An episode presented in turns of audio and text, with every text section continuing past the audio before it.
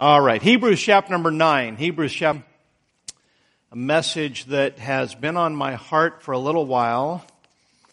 And I, I, I, mentioned this to the men last night, and I think I'll mention it to you this morning, that uh, we're living in a day and age where things have changed drastically as far as Christianity, church, Christian culture, so to speak. And I know that frequently you will find that as a pastor that I, I don't have a lot of good to say about modern Christianity and what I, I just call it the contemporary church movement. And some people say, well, don't you mean contemporary Christian music movement? Well, no, I don't because music is only a part of it. Uh, things have drastically changed as far as convictions, standards, morality, Bible versions, yes, music. Uh, it all goes together, folks, and what we are seeing as Christianity today is far from where we ought to be, and certainly far from what the Bible teaches. And the reason that I say something about it so frequently is because that's the problem that we have today. You know, back in the apostle Paul's day, you had issues as far as eating meats offered to idols. And so Paul dealt with that. The same principles apply for us today, but we don't have the issues in our culture as far as eating meats to offer to idols, but we certainly do have issues and the music and the Bible version and the dress standards and all of those things are issues that we have to deal with. And so I believe that every preacher, if he's a man of God, he should be dealing with the sins and the problems of his generation rather than just preaching to the choir or, you know, blasting some hypothetical person or church or ministry out there or something of the past. We need to deal with the problems that we face. And so even though we get accused of being a hobby horse preacher, I believe that uh, we have a responsibility to deal with our problems today, and that's certainly where my heart is. As I thought about what we're dealing with today and what church has become, people have, what I believe, have tried to create a God that's after their own image rather than recognize that we are created by God after His image. We are in Laodicea, the people's rights. And people want to have a God that satisfies them rather than accept the God or accept God as He is and recognize that we're here for His pleasure rather than he's there for our pleasure. And so modern Christianity has become really not a whole lot more than just an emotional pacifier, a motivator, a, um, uh, an emotional therapist, if you will, to deal with all of my emotional and relational problems. And listen, the Word of God deals with those issues. But as I've said a hundred times before, I'll repeat it, the problem with modern Christianity isn't always what they're saying, it's what they're leaving out. And there are some major themes in the Bible that modern Christians know absolutely nothing about. And that's our problem. We need to know Bible doctrine. And what we're going to be talking about here today, I believe, is a vital teaching that every one of God's children ought to have a strong handle. And what we're going to talk about here today ought to mean something. I mean something deep and meaningful in the heart of every one of God's children. Hebrews chapter 9 and verse number 22 says, and almost all things are by the law purged with blood, and without shedding of blood is no remission. I thank God that we have a hymnal and we sing hymns that, uh, I mean, our hymnal is filled with songs about the blood. Amen. But modern music and Christianity doesn't have a whole lot to say about the blood has a lot to say about the love of God and the acceptance of God. Once again, These are all important themes. But I mean, can, wouldn't you agree with me that of all the important vital themes in the Word of God, certainly the blood is right up there in the top five. Amen? And it's what we ought to be focusing on. And so I want to preach here this morning on the history of the blood. I want to make sure that every, every person here today, whether you are a child or an old saint of God, I want to make sure that we see a clear picture from be- beginning to the end of what the blood is all about and why it is so important. Our Heavenly Father, we come to you now in the name of Jesus. And Lord, we thank you for the precious blood that was shed upon Calvary's cross. Lord, there is no way that I can do this topic justice today. Lord, uh, it is, uh, as a pastor, it's my heart's desire to hit the highlights, make sure that we have a general understanding, but Lord, there's just so many things that we could talk about and that certainly at another time needs to be talked about. But I pray that we would leave this place today with the reminder of how precious and how important the teaching of the blood of Jesus Christ is. And I pray that it would change our lives and change our mental uh, outlook on life. And I pray that it would encourage us here today. Thank you, Lord, for the songs that we've already sung. Thank you for that sweet lily of the valley song.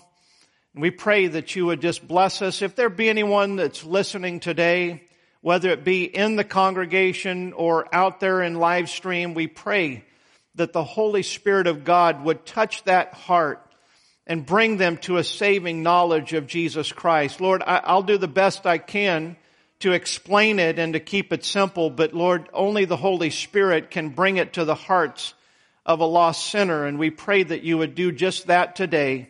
In Jesus' name, amen. As I've already said, the blood is one of the most important themes in the Bible and it is neglected by modern Christianity. And so an overview of the blood. I want to start out first of all and mention the first animal sacrifice. In Genesis 3 verse number 21, it says, Unto Adam also and to his wife did the Lord God make coats of skins and clothe them. The purpose of this first animal sacrifice was to cover man's nakedness and shame. These are the first consequences of sin. It's an internal consequence and it's an indicator that something happens spiritually in the soul of man and that now all of a sudden when God shows up, there's a shame of nakedness. Now, when Adam and Eve partook of that fruit, their eyes were opened. Exactly what God said would happen, happened.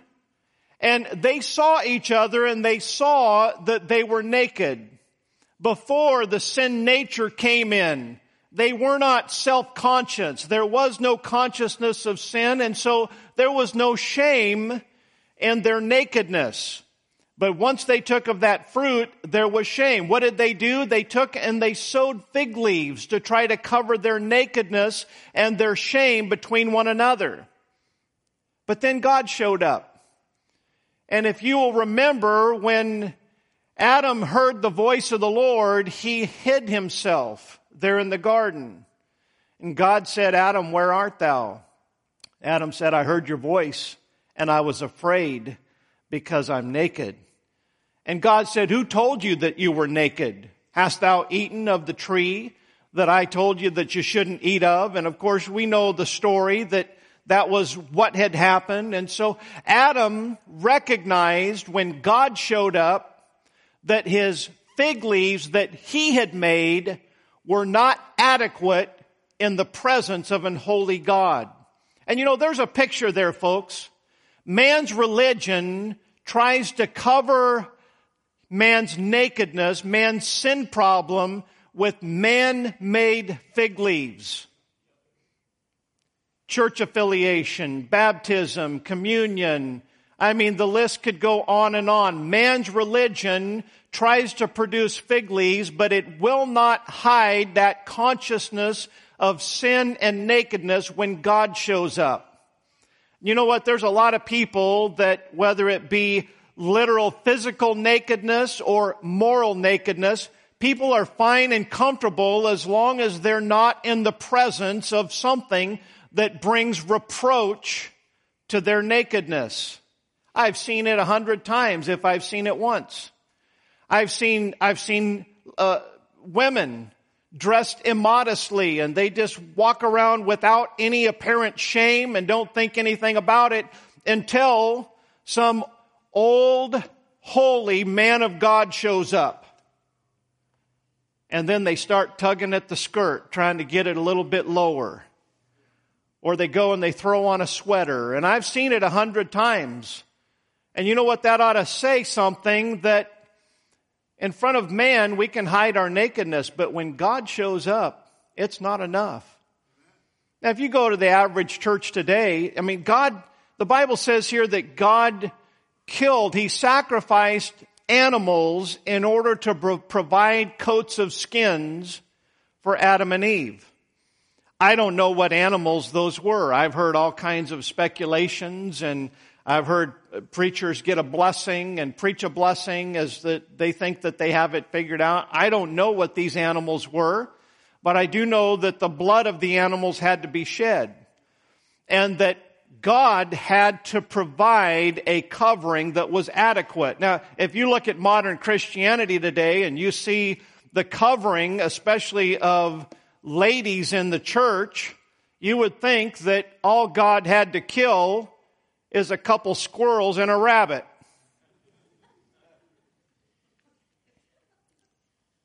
It's true, is it not? Way too much immodesty, way too much skin showing among God's people, and folks, it ought not be. God provided this, this sacrifice, and the purpose was for covering of man's shame. The first mention of blood in the Bible.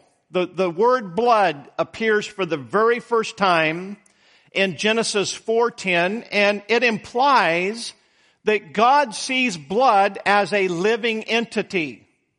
Now I'm not being any, you know, trying to present any crazy doctrine, but look at what the Word of God says in Genesis 4.10. And he said, what hast thou done? The voice of thy brother's blood crieth unto me from the ground. We have blood here that's crying out. God hears this blood speaking. And so God is implying that it is a living entity. Now, this comes from the story of Cain and Abel. We'll get to that here in just a minute. But my next point is this, is that God forbids the eating of blood.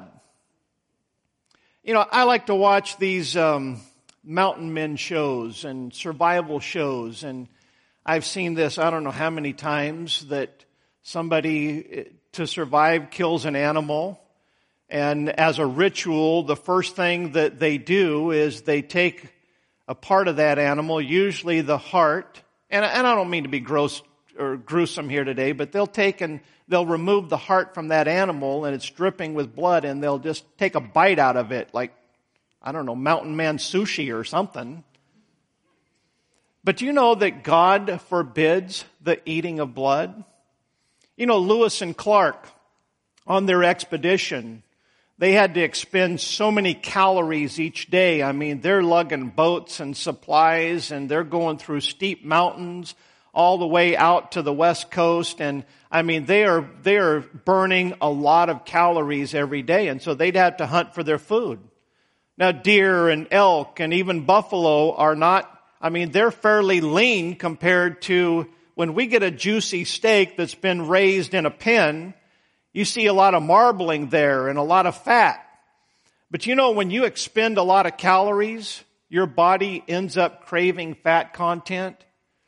And Lewis and Clark and all of his men, they, they couldn't get enough fat and enough calories. And so when they would kill a deer or an elk, they would take all of the innards and they would actually drain the blood and they would make what they called blood sausage. And they would eat that because the fat content in the blood and those inner organs was so much more than just the meat was. And I thought about that and I thought, you know what, that's one thing, but God forbids the eating of blood. Look at what it says in Genesis 9 and verse number 4. But flesh with the life thereof, which is the blood thereof, shall ye not eat. Now, boys and girls, listen to this. You have blood flowing in your veins. When you cut yourself, then that blood is released. And you know what? It's not a good thing for too much of that blood to escape because that is your life.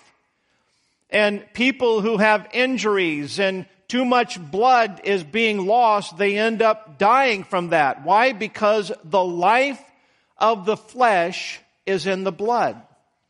And you know, that's a principle, that's the reason that people in the Old Testament would present blood sacrifices to God. Because God wasn't looking for something that man could make. God was looking for something that He had made. And God is the giver and the creator of all life. And so the blood represents the life. And when Adam and Eve sinned, they died. And so that blood represents a a covering, if you will, and a restitution of that life. Propitiation, but we'll say more about that in time to come. Now, Leviticus chapter 17 and verse number 10 says, And whatsoever man there be of the house of Israel, or of the strangers that sojourn among you, that eateth any manner of blood, this is not just for the Jews, it's also for the Gentiles. I will even set my face against that soul that eateth blood and will cut him off from among his people. For the life of the flesh is in the blood and I have given it to you upon the altar to make an atonement for your souls. For it is the blood that maketh an atonement for the soul. Therefore I said unto the children of Israel, no soul of you shall eat blood, neither shall any stranger that sojourneth among you eat blood. So clearly we have Genesis 9, right after the flood, God tells Noah that, listen, you, all of the beasts of the field, I've given it to you to eat, but just don't eat the blood. Under the Levitical law that God gave through Moses, God says, I don't want you or a stranger eating blood. And so someone would say, well, that's the Old Testament. That's the law. We're under grace. Well, thank God for grace. Amen. And I will say this. The grace of God enables us to eat what I think is some very delicious things that the Jew in the Old Testament was forbidden to eat. Bacon. Thank God for grace. Amen. We get to eat bacon and shrimps. You say, don't you mean shrimp? Who wants to eat one? I like a lot of them, amen? So you can eat shrimp if you want. I eat shrimps. But those things were changed, but consider Acts 15 and verse number 28. The apostles are trying to figure out how do we deal with Gentile converts? It's different. Do, do they have to keep all the same laws that we've been keeping? And they said this, for it seemed good to the Holy Ghost and to us to lay upon you no greater burden than these necessary things, that ye abstain from meats offered to idols, and from blood, and from things strangled, and from fornication, from which if ye keep yourselves, ye shall do well, fare ye well.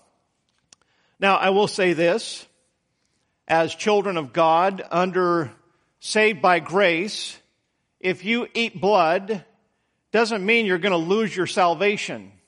But you are disobeying God, and God said, right after the flood, don't eat blood. He said to Moses and the Levitical priesthood, don't eat blood. And then the beginning of the Gentile church, God said, don't eat blood. Now, I don't know about you, but I don't plan on eating blood. Amen? I get the picture that God doesn't want us ingesting blood. Now, that doesn't necessarily mean, have, have, you ever just have you ever cut into a fairly rare steak and, you know, you get some red stuff that comes out on your plate? I, I did, I, I, was worried about that. And so I talked to a butcher, you know, that's actually not necessarily blood. It's just kind of moisture that's in there. But anyhow, I, I don't think that God's necessarily talking about a rare steak, and I don't want to ruin the day of any of you that like your steak extra rare. Although I find not a whole lot of people around here like it that way. How many of you like really, really rare steaks? See, not many around here. You go out west, oh my goodness, I've known people that when you cook their steak, they don't even want the steak sitting still on the grill move it across this way, turn it, move it across this way, put it on my plate. I'm like, uh, no thank you. I, I, I don't like cowboy sushi. oh my goodness.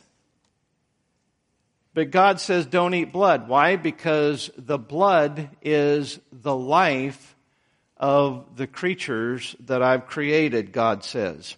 Now, the sacrifice of Cain and Abel. Let's take a look at that. Genesis 4, verse 3, 3 through 5, it says, In process of time it came to pass that Cain brought of the fruit of the ground an offering unto the Lord.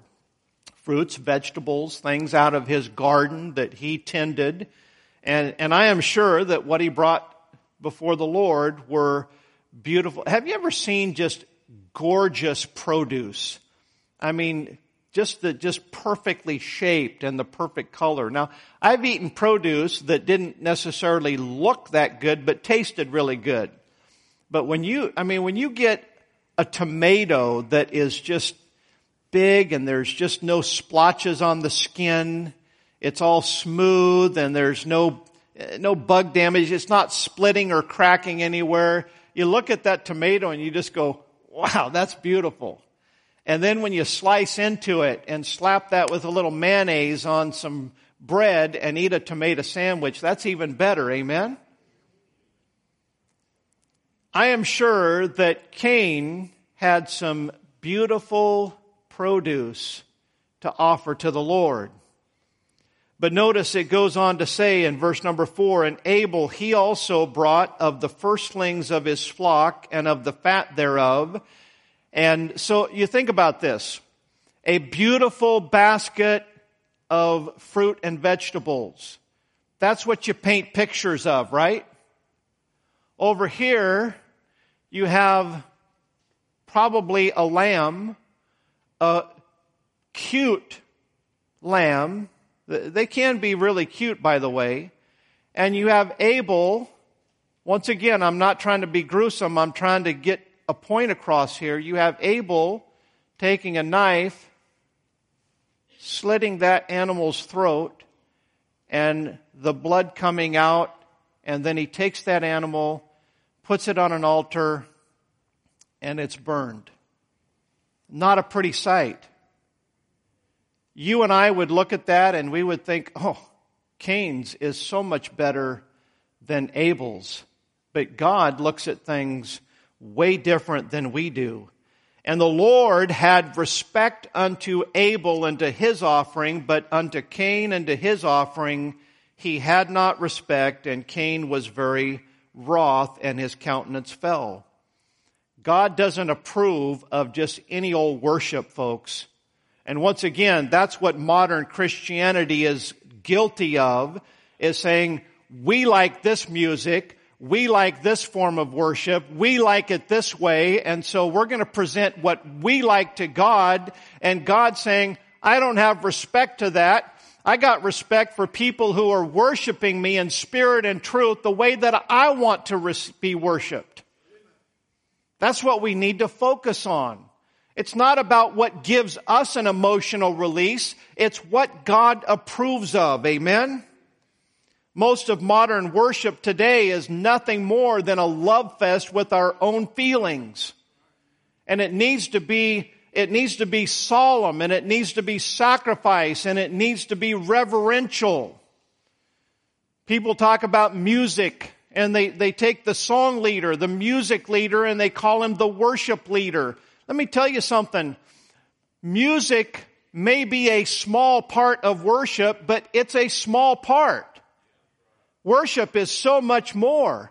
Worship, I mean, you, you want to really worship God, then most of it's not going to be in a church auditorium with a band and a drum set up here on the platform. It's going to be you in your alone prayer closet on your face before God saying, Holy, holy, holy Lord God Almighty.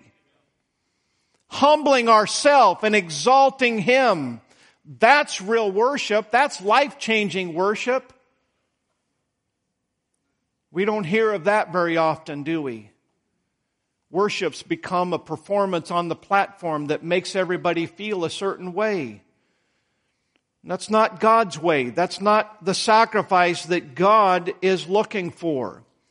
All right, let's take a look now at Noah's sacrifice. Genesis chapter number 8. And Noah builded an altar unto the Lord. This is after the flood. And took of every clean beast and of every clean fowl and offered burnt offerings on the altar. Have you ever wondered? I know that God does things numerically. He has a kind of a system of numbering. And there are certain numbers in the Bible that really carry a lot of meaning. Uh, the number seven is almost always associated with a number of completion or perfection. The number 40 is almost always associated with some type of a testing. The number 13, teenagers, you know what it stands for? Rebellion. Most of you parents that have teenagers or have had teenagers go, oh, makes sense to me. But there are numbers that mean something. God said to Noah, I want two of every beast, male and female, but of the clean animals, I want seven. And I thought about that one time. Why seven? You got male and female. You've got one that's not going to be paired up with anyone. Well, here's the answer right here. God said, so after Noah got done with sacrificing one of every clean animal, you've got three pairs of two, you've got six clean animals, and obviously God, I believe, wanted man to continue offering clean animal sacrifices to him, and so the population of the clean animals needed to be more than the population of the unclean. You know what I see here? I see that God has a purpose in everything that He does. He just doesn't do things arbitrarily, even though I will say this, if He wanted to, He certainly could, because He's God. And notice it says here that Noah offered this burnt offering on the altar in verse 21, and the Lord smelled a sweet savor. And the Lord said in his heart, I will not again curse the ground anymore for man's sake. For the imagination of man's heart is evil from his youth. Neither will I again smite anymore every living thing as I have done. You know, God didn't say that the imagination of man's heart from his youth used to be before the flood. He's saying, I'm not going to curse the earth because this is the way man is. I think God's recognized the fact that I don't think God recognizes anything, but I think God is helping us recognize that we are what we are. We're a mess from our youth, and aside from the blood of Jesus Christ, nothing can fix it. The smell of all the burning flesh must have been repulsive to Noah and his children, but it was a sweet smelling savor to the Lord. Luke 16 and verse number 15, Jesus said unto them, Ye are they which justify yourselves before men, but God knoweth your hearts. For that which is highly esteemed among men is abomination in the sight of God. God has a different outlook. God is looking for a different smelling savor than what man's looking for. Now, I, I certainly there can be somebody in our neighborhood grilling steaks, and I smell it. I mean, it, it's kind of like you've heard of was it uh, Pavlov's dog that they they trained it.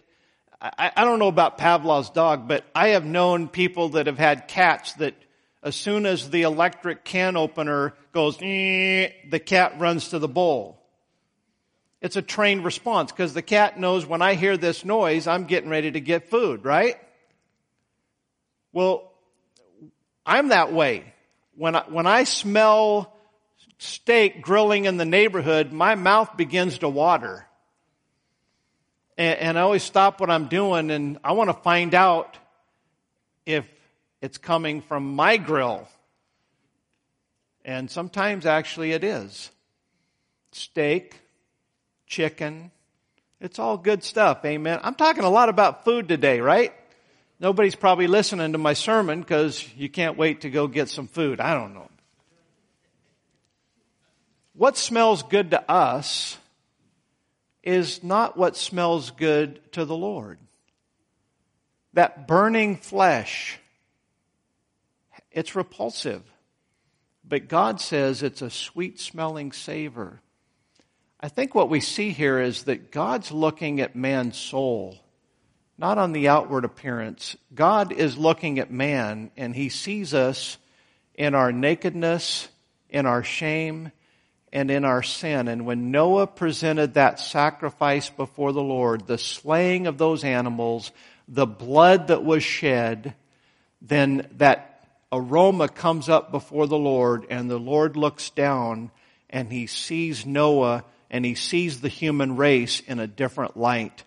He sees that we are evil from our youth, that the imaginations of our heart, it's never going to be fixed, but because of that burnt sacrifice, God looks down in loving favor and He says, you know what? I'm not going to curse the earth for man's sake anymore. God has a great big heart of mercy and love, and even though He is righteous and holy and He has to judge sin or He wouldn't be righteous, but he still has a great big heart of love toward the human race. He wants to redeem us. He wants to save us. I see the next thing in the Word of God as we kind of get an overview of the history of the blood. I see where Abraham offers his son Isaac to the Lord. This is a test that God gave to Abraham. Genesis 22 and verse number 10, and Abraham stretched forth his hand and took the knife to slay his son, to shed Isaac's blood, if you will. And the angel of the Lord called unto him out of heaven and said, Abraham, Abraham, and he said, Here am I. And he said, Lay not thine hand upon the lad, neither do thou anything unto him, for now I know that thou fearest God, seeing thou hast not withheld thy son, thine only son, from me. You know, I see here in this account of Abraham and Isaac that the normal existence of sacrifices is implied. This is the kind of stuff that even though we go from Noah's sacrifice to this sacrifice, nothing else is mentioned of all of the, the, the history between those two events. It is implied that this was a common occurrence. How do we know that? Well, Genesis 22 verse 7, just a few verses before, and Isaac spake unto Abraham his father and said, my father, and he said, here am I, my son, and he said, behold the fire and the wood, but where is the lamb for the burnt offering? Isaac knew what a sacrifice to God was all about. Where's the lamb? So it is implied that this was a common occurrence among God-fearing people. Now, how can we look at this story without mentioning verse number eight? Dad, where's the lamb? I see we got everything else for this sacrifice. Where's the lamb?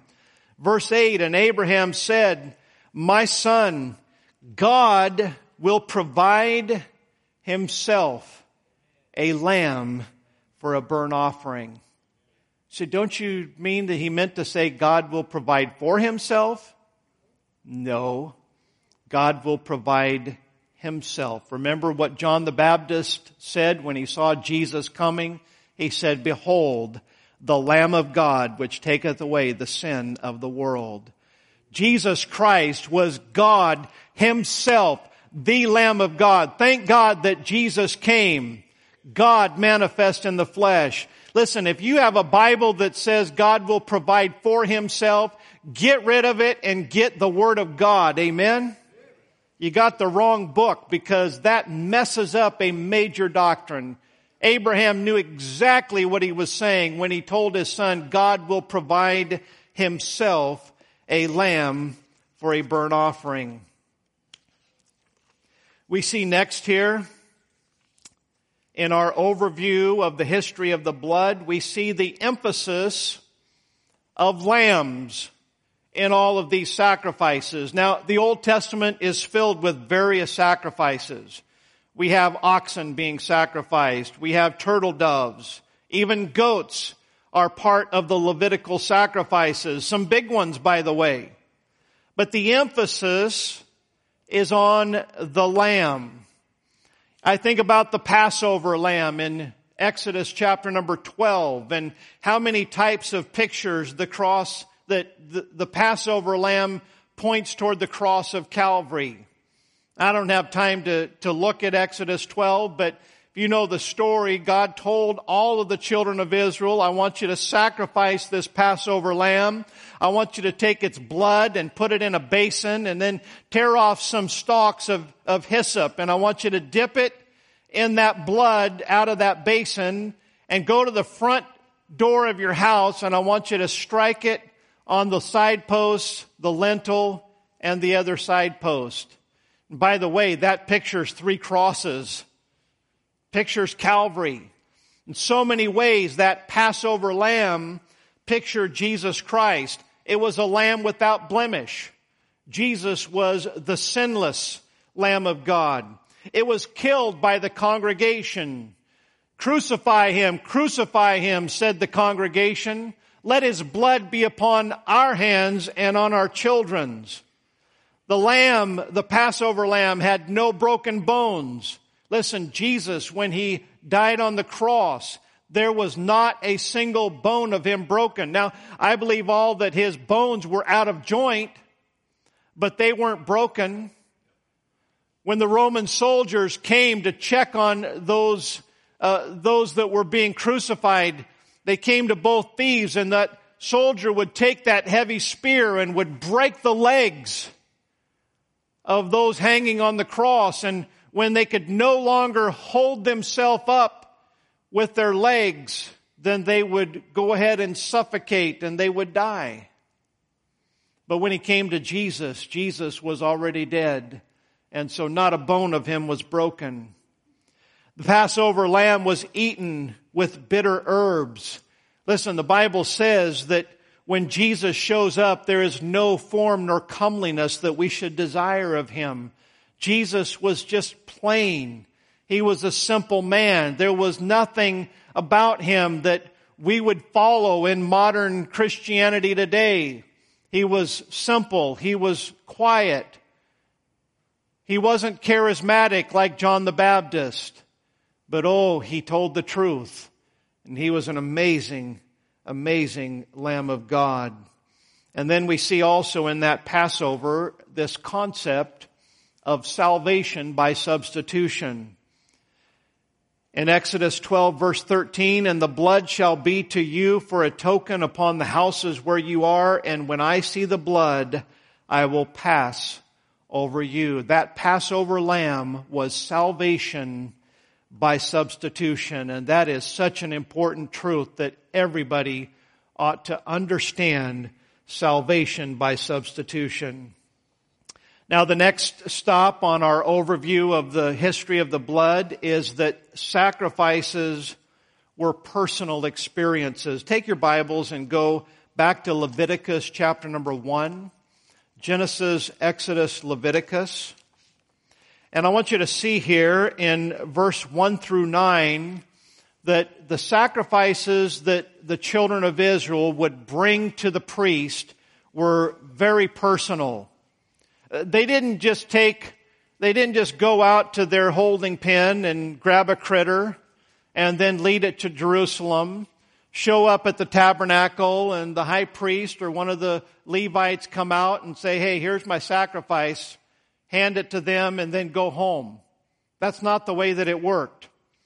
Verse number one, and the Lord called unto Moses and spake unto him out of the tabernacle of the congregation, saying, Speak unto the children of Israel and say unto them, If any man of you bring an offering unto the Lord, ye shall bring your offering of the cattle, even of the herd and of the flock. If his offering be a burnt sacrifice of the herd, let him offer a male without blemish. He shall offer it of his own voluntary will at the door of the tabernacle of the congregation before the Lord.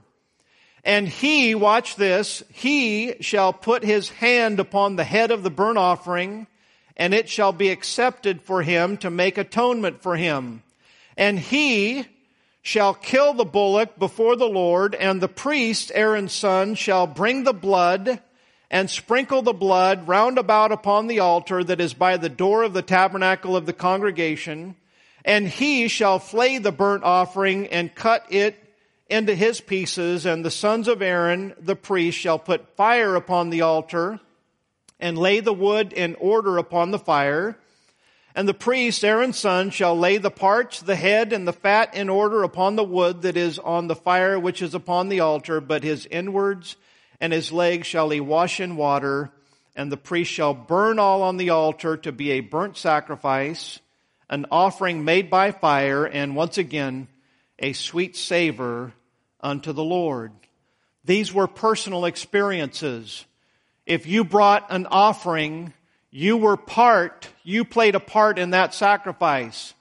I mentioned to the men last night, you know, we, we live in a very, um, I guess, a sterilized culture today where these are the type of things that we don't even know, we don't even know what goes on for the most part.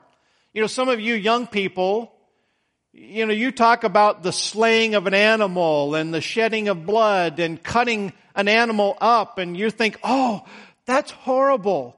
And I want you to know, you need to know, that's where your Big Mac comes from.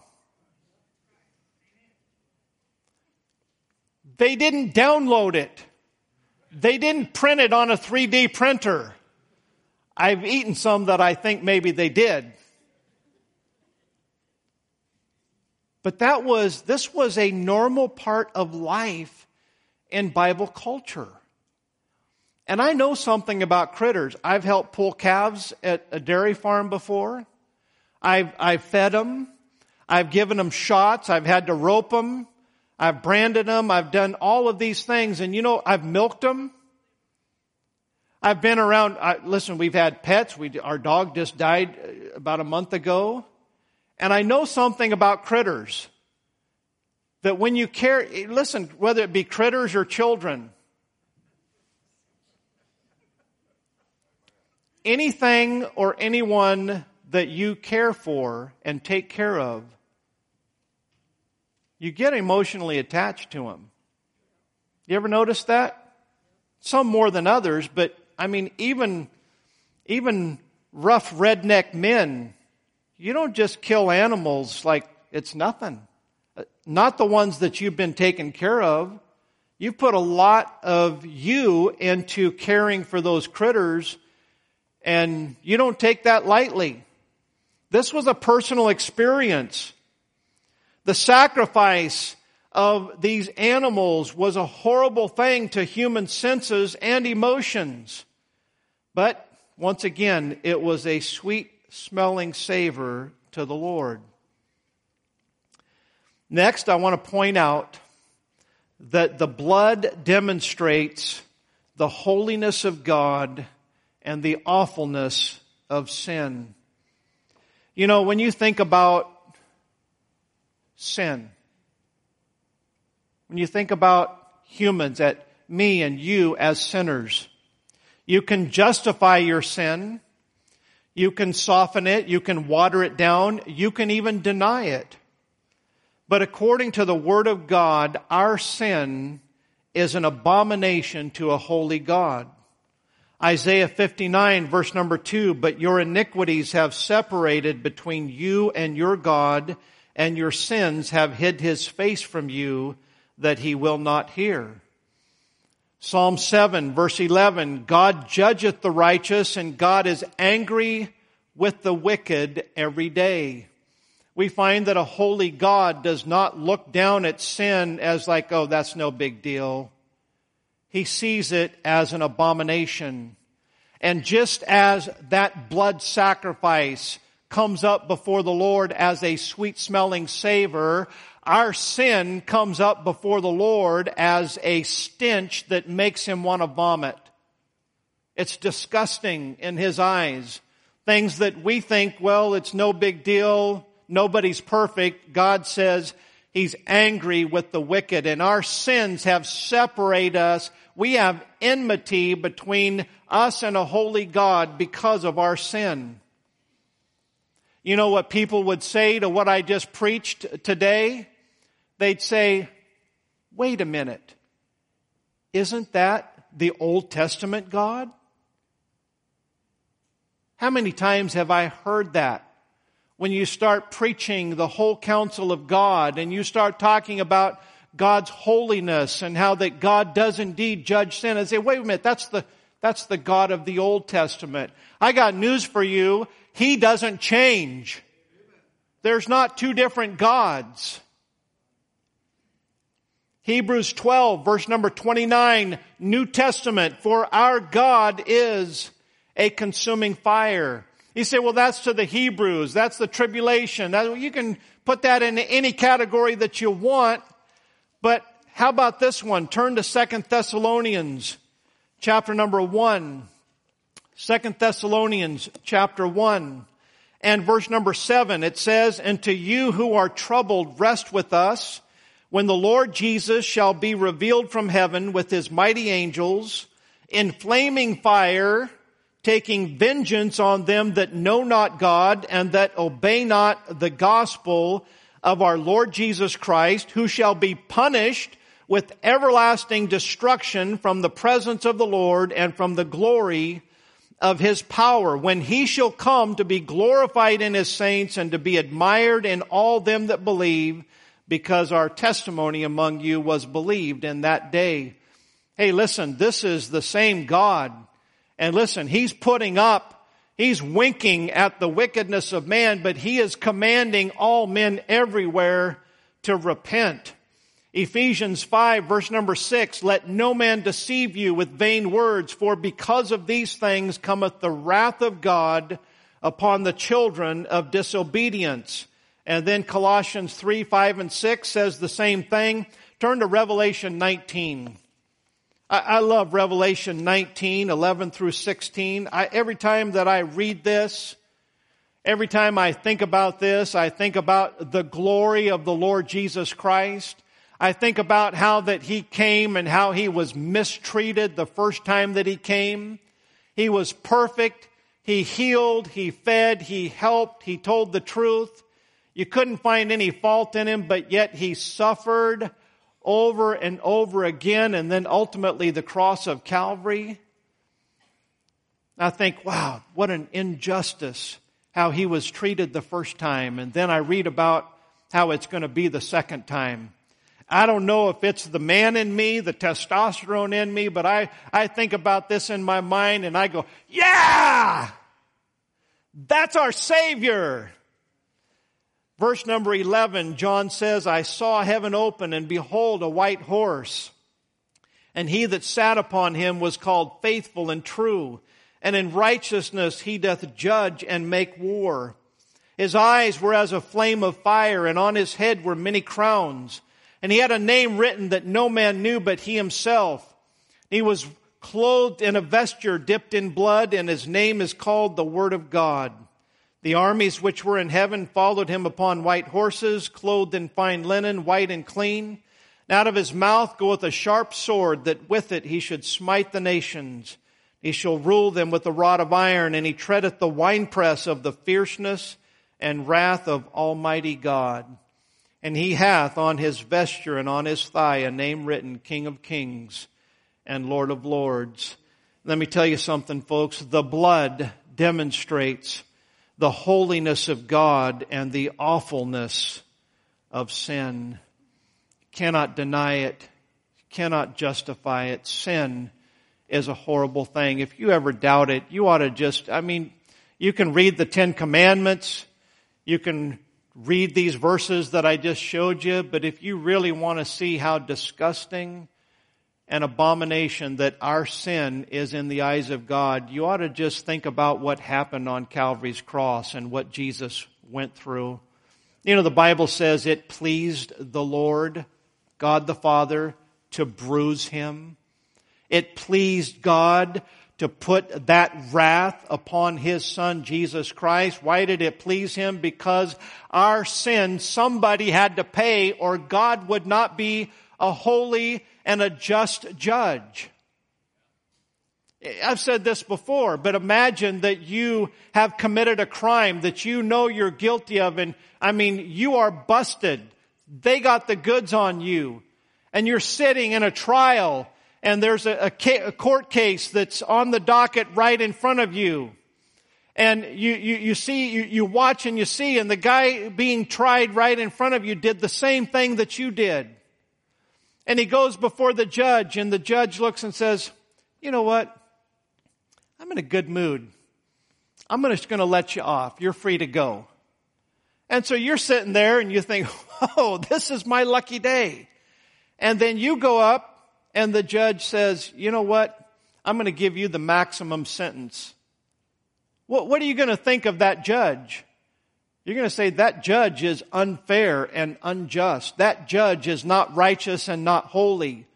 And so God has to treat the entire human race fairly. And the Bible says, for all have sinned and come short of the glory of God. For the wages of sin is death. And so God is a righteous judge. Somebody's got to pay for my sins and your sins. You can try to pay for them yourself. The only payment is eternal hell. Jesus took the wrath of God upon him on Calvary's cross. When you and I receive that payment, we get Christ's righteousness. He bears our sins. Man, that ought to make you rejoice and shout. That ought to make you feel good to think of what Jesus did for us to be saved by the grace of God. In conclusion, Romans 3:25 says whom God hath set forth to be a propitiation. Hey, what does propitiation mean? It's a big word, I know. But it simply means to make someone favorably inclined. It's a covering, if you will. I mean, it, it, it, it, it would be to, to, to, not appease, but to satisfy a God. Hey, can you imagine? Can you imagine if you're a, I mean, you're a dumpster that's just full of rotten stuff. You ever, you ever walk by some of those dumpsters at a restaurant where they poured all of that grease and leftover food and stuff on a hot summer day? There is something about that that's just repulsive. And can you imagine if you could take and just put something over that dumpster and it just eliminates the odor and you look at it and now it doesn't look now it doesn't look like a dumpster it looks like a ferrari right off the showroom. Wow that, that would be amazing. Guess what? That's what the righteousness of jesus christ does for you and i. God doesn't see us as that dumpster. He sees us as a brand new creature in Christ Jesus. Our sins washed away, clean. He sees us with the righteousness of His precious Son. Why? Because through faith in His blood to declare His righteousness for the remission of sins that are past through the forbearance of God. That propitiation is through the blood of Jesus Christ. I'd say the blood's a pretty important truth. Amen.